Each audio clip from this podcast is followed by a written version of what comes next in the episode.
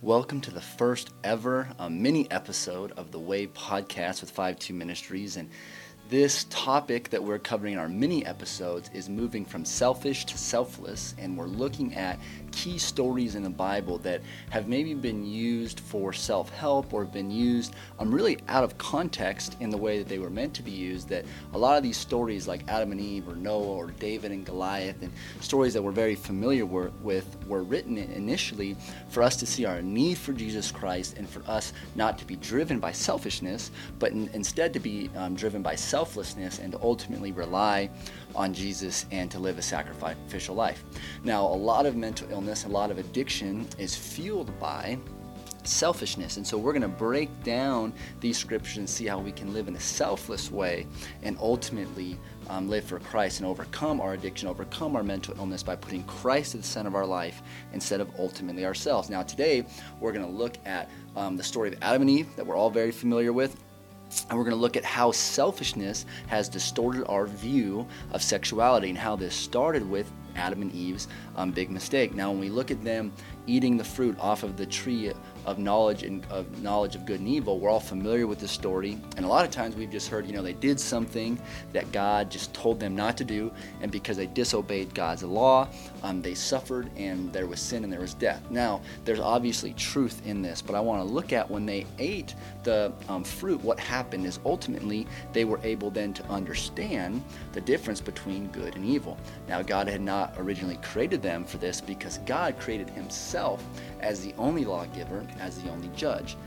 Now, when Adam and Eve took of the fruit, they also became a judge. In a sense, they now were able to compare one another, they were able to judge one another, they were able to be critical of one another, and ultimately, they were able to reject one another. Now, what did this cause them to do? It caused them to be naked and ashamed that judgment, um, comparison, being critical, all of these things ultimately um, breed a culture of shame, of fear, and of a lack of vulnerability, of putting up barriers to protect ourselves. And when we look at our society, when it comes to sex, there's so much comparison, there's so much judgment, there's so much um, of a critical spirit that causes people to be um, self conscious, that causes people to have bad body image, that ca- causes people um, to seek for pleasure in very unhealthy ways. Now, what happened when we took up the judge or the mantle of being a judge um, through the sin of Adam and Eve, it took us away from God's initial design and purpose for sexuality. Now, in Ephesians chapter 5, um, we see that the number one purpose of sexuality is actually a spiritual purpose, which many of us would jump straight to pl- um, pleasure or even straight to marriage. But in God's original design, um, sex was for a spiritual purpose. Now, Ephesians chapter 5, verse 30 says, For we are members of his body, of his flesh, and of his bones. For this reason, a man shall leave his father and mother and be joined to his wife, and the two shall become one flesh.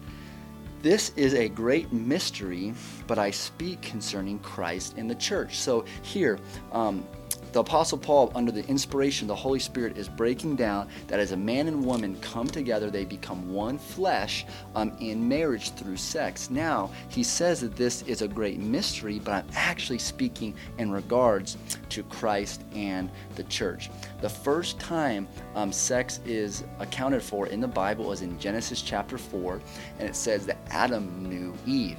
Now, the Hebrew word for knew is yada, um, which simply means to know, to reveal to realize, or to become known. Ultimately, to be completely vulnerable and to know something or someone. That's the way the Bible first um, describes sex is that Adam and Eve knew each other. They became vulnerable. They became, they put down their barriers. They put down their judgment. They put down their critical, critical spirit. They put down their barriers and they were able to come together and know one another in the sense of their sexual intimacy. Now, this is what God is desiring for us. He is desiring for us to be totally vulnerable and naked in the sense of our emotional intimacy with Him. He's, he's desiring us to be totally um, vulnerable and naked in our spiritual intimacy with Him. And He's also um, designed us, wired us to desire to be with Him physically. Um, I'm not saying necessarily in a sexual sense, but I'm saying that there is a desire for us, for Christ to return, for us to be absent from the body, to be but to be present um, with the Lord. That God is um, wired in us this desire for pleasure, which is a good God-given thing, but that passion that you know newlyweds have um, to be sexual, in, eh, sexually intimate before their marriage is a metaphor, is a representation of our desire and our yearning um, to be with Christ um, on our wedding day, our spiritual wedding day, being united with Him in heaven. So there's three vulnerability and um, connection, and it's spiritual vulnerability and knowing and intimacy and connection um, that God has created sex for. And in the same way that that should happen in a covenant relationship, in the same way, God has designed all three of those things to be a mystery, to be a foretaste, to be a revelation of our um, relationship with Him. See, again, we got to get out of our mind that sex is about you, that sex is about your pleasure um, and your connection. Ultimately, that sex is first and foremost about God. He created it for a purpose, and we have to put it in the context of this is a spiritual thing before it's ever a physical thing. And then within this physical context, He's created it for a reason. He's created it for the purpose of a husband and wife in relationship, in a covenant promise to know each other um, physically, to be naked and unashamed, to be able to to um, lower our barriers, which is hard for everyone, and to accept one another as we are, despite our, our faults. But the problem is, in, in an era of casual sex, of um, having sex with your boyfriend or with your girlfriend, of pornography, of um, adultery, of so many things that are so prevalent in our culture, is that we want to remove sex from relationship and we want it just to be about pleasure. But when that happens, is there's no safety.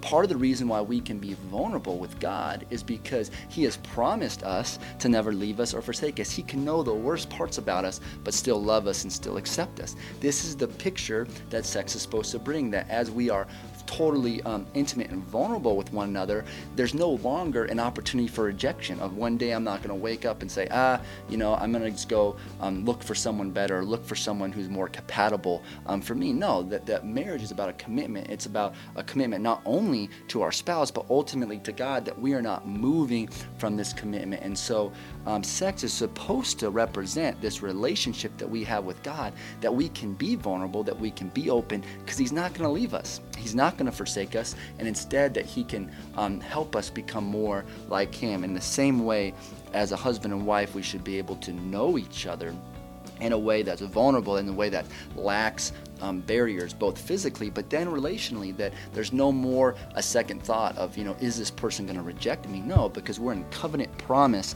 and the way that God designed. And that allows us then to what? Open up emotionally. See, a lot of people, when they're having sex before marriage, they're opening up to each other physically, but they're not opening up to each other spiritually. They're not opening up each other um, to each other emotionally, which eventually leads to a um, uh, unsatisfied sex life, anyways, and then creates problems where one person is being vulnerable physically, well, they want to be vulnerable emotionally and spiritually too, and the other person doesn't want to. But now they're not in a safe environment, they're not in a covenant relationship, and as a result, there's a fear of um, judgment, there's a fear of comparison, and the relationship blows up. And a lot of times, from that and from that abandonment, can come sexual addictions, mental health issues. Um, and other sorts of life dominating problems. So finally, God did create sex for pleasure. Now, we don't have to run from that. That's a good thing. That again, our desire, our our pleasure um, or our passion for sex should be a foretaste of our desire and our passion to be with God. That that's how intensely um, we should long and we should yearn for Jesus Christ and for Him to return. And that God is the one who created pleasure, and I believe heaven's going to be pleasurable. And so there is an element of the pleasure that God has given us as a gift. We don't need to run from it. It's a benefit. It's a gift of God um, in marriage um, for us again to have a foretaste um, of the pleasure that we will have with Him. But again, it's not the main point. It's part of it. But God has created sex ultimately for vulnerability, for this um, Hebrew word yada, to know each other, to reveal one another, um, to become vulnerable, to become known, both physically, emotionally, relationally, spiritually.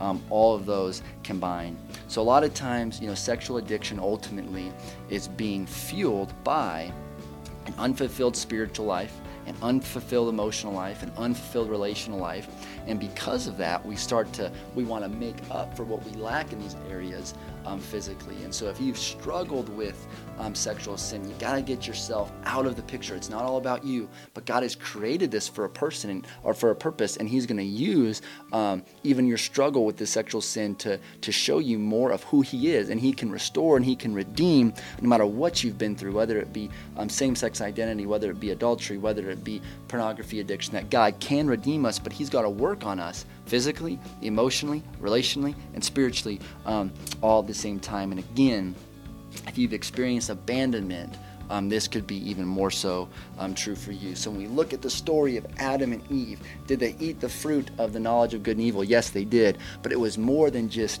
um, breaking God's law. But in breaking God's law, they distorted the purpose that God had for everything in their life. And one of these things included um, sex, which is a huge topic for us and our culture um, of all sorts of addictions and problems that this distortion is leading to. And so this is our first um, episode of moving from selfish to selfless of sex is not about me it's about jesus christ um, adam and eve is not about me it's about um, i have sin but it should show me my need not to judge others not to have all the knowledge of good and evil but instead to humble myself and say god's the one who has all the knowledge of good and evil i need to give judgment i need to give criticism back to him and i need to live out of love and grace and mercy and to allow his word to transform my heart and my mind so thank you for tuning in to our first episode of the Way um, podcast or mini episode. Our full episode is coming out soon, um, where both me and Wellington were able to share our testimony, our story, and how